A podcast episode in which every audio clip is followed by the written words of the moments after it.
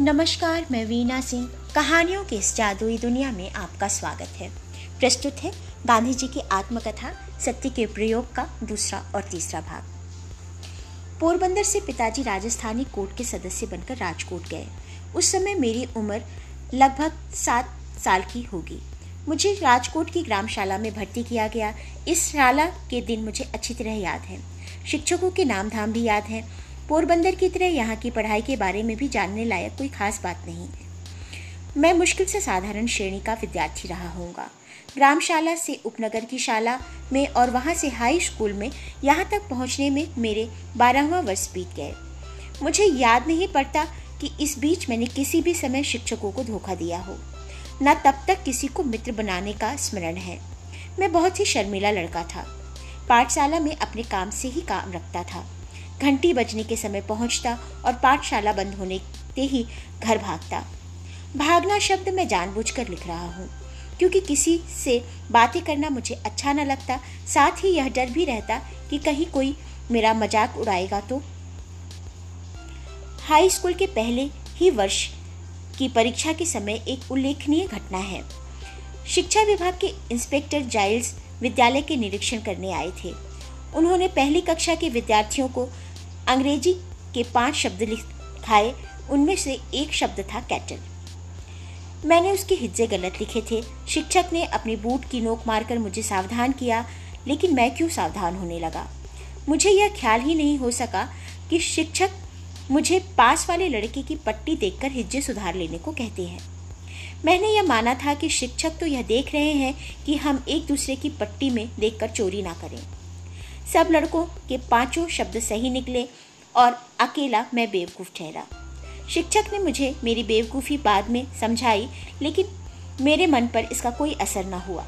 मैं दूसरे लड़कों की पट्टी देखकर चोरी करना कभी नहीं सीख सका। इतने पर भी शिक्षक के प्रति मेरा विनय कभी कम न हुआ। बड़ों के दोष न देखने का गुण मुझमें स्वभाव से ही था। बाद में इन शिक्षक के दूसरे दोष भी मुझे मालूम हुए थे। फिर भी उनके प्रति मेरा आदर तो बना ही रहा। मैं जानता था कि बड़ों की आज्ञा का पालन करना चाहिए। वे जो कहें सो करना, करें उससे, उसके काजी ना बनना। इसी समय के दो और प्रसंग मुझे हमेशा याद रहे हैं। साधारणतः पाठशाला की पुस्तकों को छोड़कर और कुछ पढ़ने का मुझे शौक नहीं था। सबक याद करना चाहिए, उलाहना सहा नहीं जाता, शिक्षक को धोखा देना ठीक नहीं, इसलिए मैं पाठ याद करता था। लेकिन मन अलसा जाता, इससे अक्सर सबक कच्चा रह जाता। ऐसी हालत में कोई दूसरी चीज़ पढ़ने की इच्छा क्यों कर होती? किंतु पिताजी की खरीदी एक पुस्तक पर मेरी दृष्टि पड़ी। नाम था श्रवण पितृभक्ति नाटक। मेरी इच्छा उसे पढ़ने की हुई और मैं उसे बड़े चाव के साथ पढ़ गया। उन्हीं दिनों शीशे में चित्र दिखाने वाले भी घर घर आते थे। उनके पास भी श्रवण का यह दृश्य देखा था जिसमें वह अपने माता पिता को कावर में बैठाकर यात्रा पर ले जाता है। दोनों चीज़ों का मुझ पर गहरा प्रभाव पड़ा। मन में इच्छा होती थी कि मुझे भी श्रवण के समान बनना चाहिए। श्रवण की मृत्यु पर उसके माता पिता का विलाप मुझे आज भी याद है। उस ललित छंद को मैंने बाजे पर बजाना सीख लिया था। मुझे बाजा बजाने का शौक था और पिताजी ने एक बाजा दिला भी दिया था। इन दिनों कोई नाटक कंपनी आई थी और उसका नाटक देखने की इजाज़त मुझे मिली थी। हरिश्चंद्र का आख्यान था। उस नाटक को देखते हुए मैं थकता न था। उसे बार बार देखने की इच्छा होती थी, लेकिन यूँ बार बार जाने कौन देता? पर अपने मन में मैंने उस नाटक को सैकड़ों बार खेला होगा। मुझे हरिश्चंद्र के सपने आते थे। हरिश्चंद्र की तरह सत्यवादी सब क्यों नहीं होते? यह धुन बनी रहती।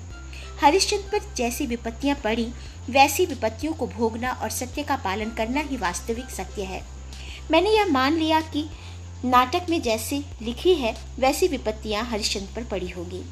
हरिश्चंद्र के दुख देखकर उसका स्मरण करके मैं खूब रोया हूँ। आज मेरी बुद्धि समझती है कि हरिश्चंद्र कोई ऐतिहासिक व्यक्ति नहीं था, फिर भी मेरे विचार में हरिश्चंद्र और श्रवण आज भी जीवित है। मैं मानता हूँ कि आज भी मैं उन नाटकों को पढ़ूँ तो मेरी आँखों से आँसू बह निकलेंगे। मैं चाहता हूँ कि यह प्रकरण मुझे ना लिखना पड़ता। लेकिन इस कथा में मुझको ऐसे कितने ही कड़वे घुट पीने पड़ेंगे। सत्य का पुजारी होने का दावा करके मैं और कुछ कर ही नहीं सकता। यह लिखते हुए मन अकुलाता है कि तेरह साल की उम्र में मेरा विवाह हुआ था। आज मेरी आँखों के सामने बारह तेरह वर्ष के बालक मौजूद हैं। उन्हें देखता हूँ और अपने विवाह का स्मरण करता हूँ तो मुझे अपने ऊपर दया आती है। और इन बालकों को मेरी स्थिति में से बचने के लिए बधाई देने की इच्छा होती है। तेरहवें वर्ष में हुए अपने विवाह के समर्थन में मुझे एक भी नैतिक दलील सूझ नहीं सकती। पाठक यह न समझे कि मैं सगाई की बात लिख रहा हूँ। काठियावाड़ में विवाह का अर्थ लग्न है, सगाई नहीं। दो बालकों को ब्याहने के लिए माँ बाप के बीच होने वाला करार सगाई है, सगाई टूट सकती है, सगाई के रहते यदि वर मर जाए तो कन्या विधवा नहीं होती। सगाई में वर कन्या के बीच कोई संबंध नहीं रहता, दोनों को पता भी नहीं होता। मेरी एक एक करके तीन सगाइयाँ हुई थीं। ये तीनों सगाइयाँ कब हुई, इसका मुझे कुछ पता नहीं।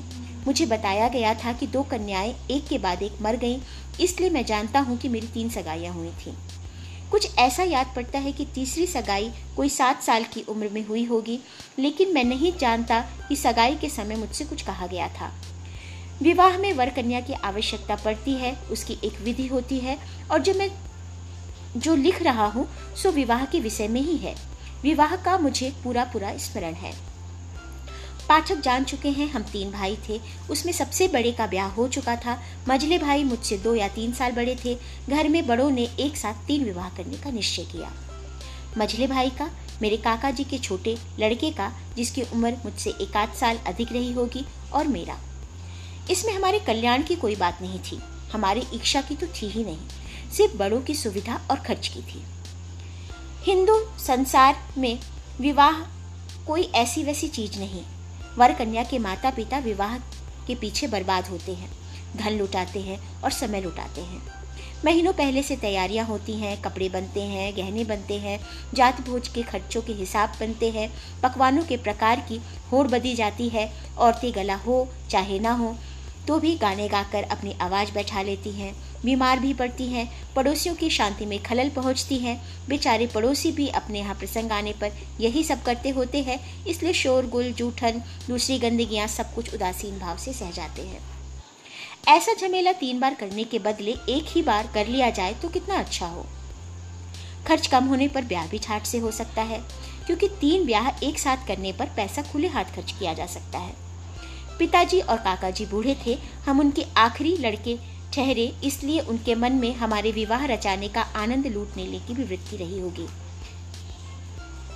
इन और ऐसे दूसरे विचारों में से ये तीनों विवाह एक साथ करने का निश्चय किया गया। और इसके लिए तैयारियाँ और सामग्री जुटने का काम तो जैसे मैं पहले कह चुका हूँ, महीने पहले से शुरू हो चुका था। हम भाइयों को तो सिर्फ़ तैयारियों से ही पता चलता था कि ब्याह होने वाला है। उस समय मेरे मन में अच्छे अच्छे कपड़े पहनने बाजे बजने वर यात्रा के समय घोड़ी चढ़ने, बढ़िया भोजन मिलने, एक नई बालिका के साथ विनोद करने आदि की अभिलाषा के सिवा कोई दूसरी खास बात रही हो, इसका मुझे स्मरण नहीं है। विषय भोग की वृत्ति तो बाद में आई। वह कैसे आई, इसका वर्णन मैं कर सकता हूँ, पर पाठक ऐसी जिज्ञासा न रखे। मैं अपनी शर्म पर पर्दा डालना चाहता हूँ, जो कुछ बतलाने लायक है, वह इसके आगे आएगा। क्यों तो इस चीज़ के बारे में उस केंद्र बिंदु से बहुत थोड़ा संबंध है, जिसे मैंने अपने निगाह के सामने रखा है। हम दो भाइयों को राजकोट से पोरबंदर लाया गया। वहाँ हल्दी चढ़ाने आदि की जो विधि हुई, वह मनोरंजक होते हुए भी उसकी चर्चा छोड़ देने लायक है।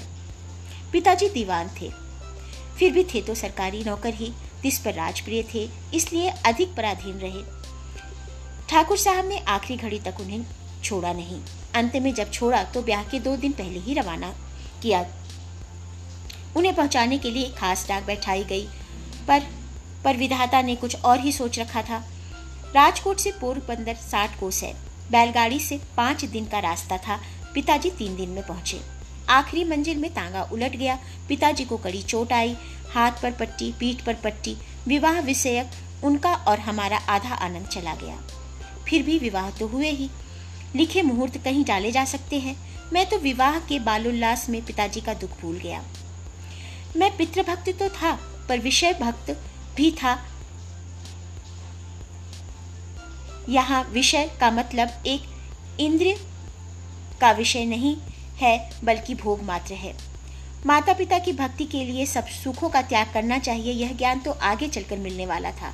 तिस पर भी मानो मुझे इस भोगेच्छा का दंड ही भुगतना हो इस तरह मेरे जीवन में एक विपरीत घटना घटी जो मुझे आज तक अखटती है। जब जब निकुलानंद का त्याग न टकेरे वैराग बिना करिए कोटि उपाय जी। गाना सुनता हूँ और गाता हूँ तब तब वह विपरीत और कड़वी घटना मुझे याद आती है और शर्माती है।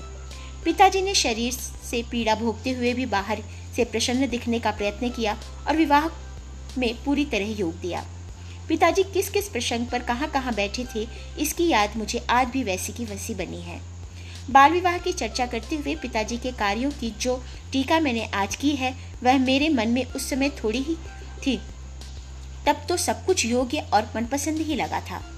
ब्याह ने का शौक था और पिताजी जो कर रहे हैं, ठीक ही कर रहे हैं, ऐसा लगता था। इसलिए उस समय के स्मरण ताजे हैं। मंडप में बैठे फेरे फिरे कंसार खाया खिलाया और तभी से वर वधु साथ रहने लगे। वह पहली रात दो निर्दोष बालक एक अनजान संसार सागर में कूद पड़े। भाभी ने सिखलाया था कि मुझे पहली रात में कैसा बर्ताव करना चाहिए। धर्मपत्नी को भी किसी ने सिखलाया, सो पूछने की बात मुझे याद नहीं। अब भी पूछा जा सकता है, पर पूछने की इच्छा तक नहीं होती। पाठक यह जान ले हम एक दूसरे से डरते थे, ऐसा मुझे भास है। एक दूसरे से शर्माते तो थे ही। बातें कैसे करना, क्या करना, सो मैं क्या जानूं? प्राप्त सिखावन भी क्या मदद करती? लेकिन क्या इस संबंध में कुछ सिखाना ज़रूरी होता है? जहाँ संस्कार बलवान है, वहाँ सिखावन सब गैर ज़रूरी बन जाते हैं।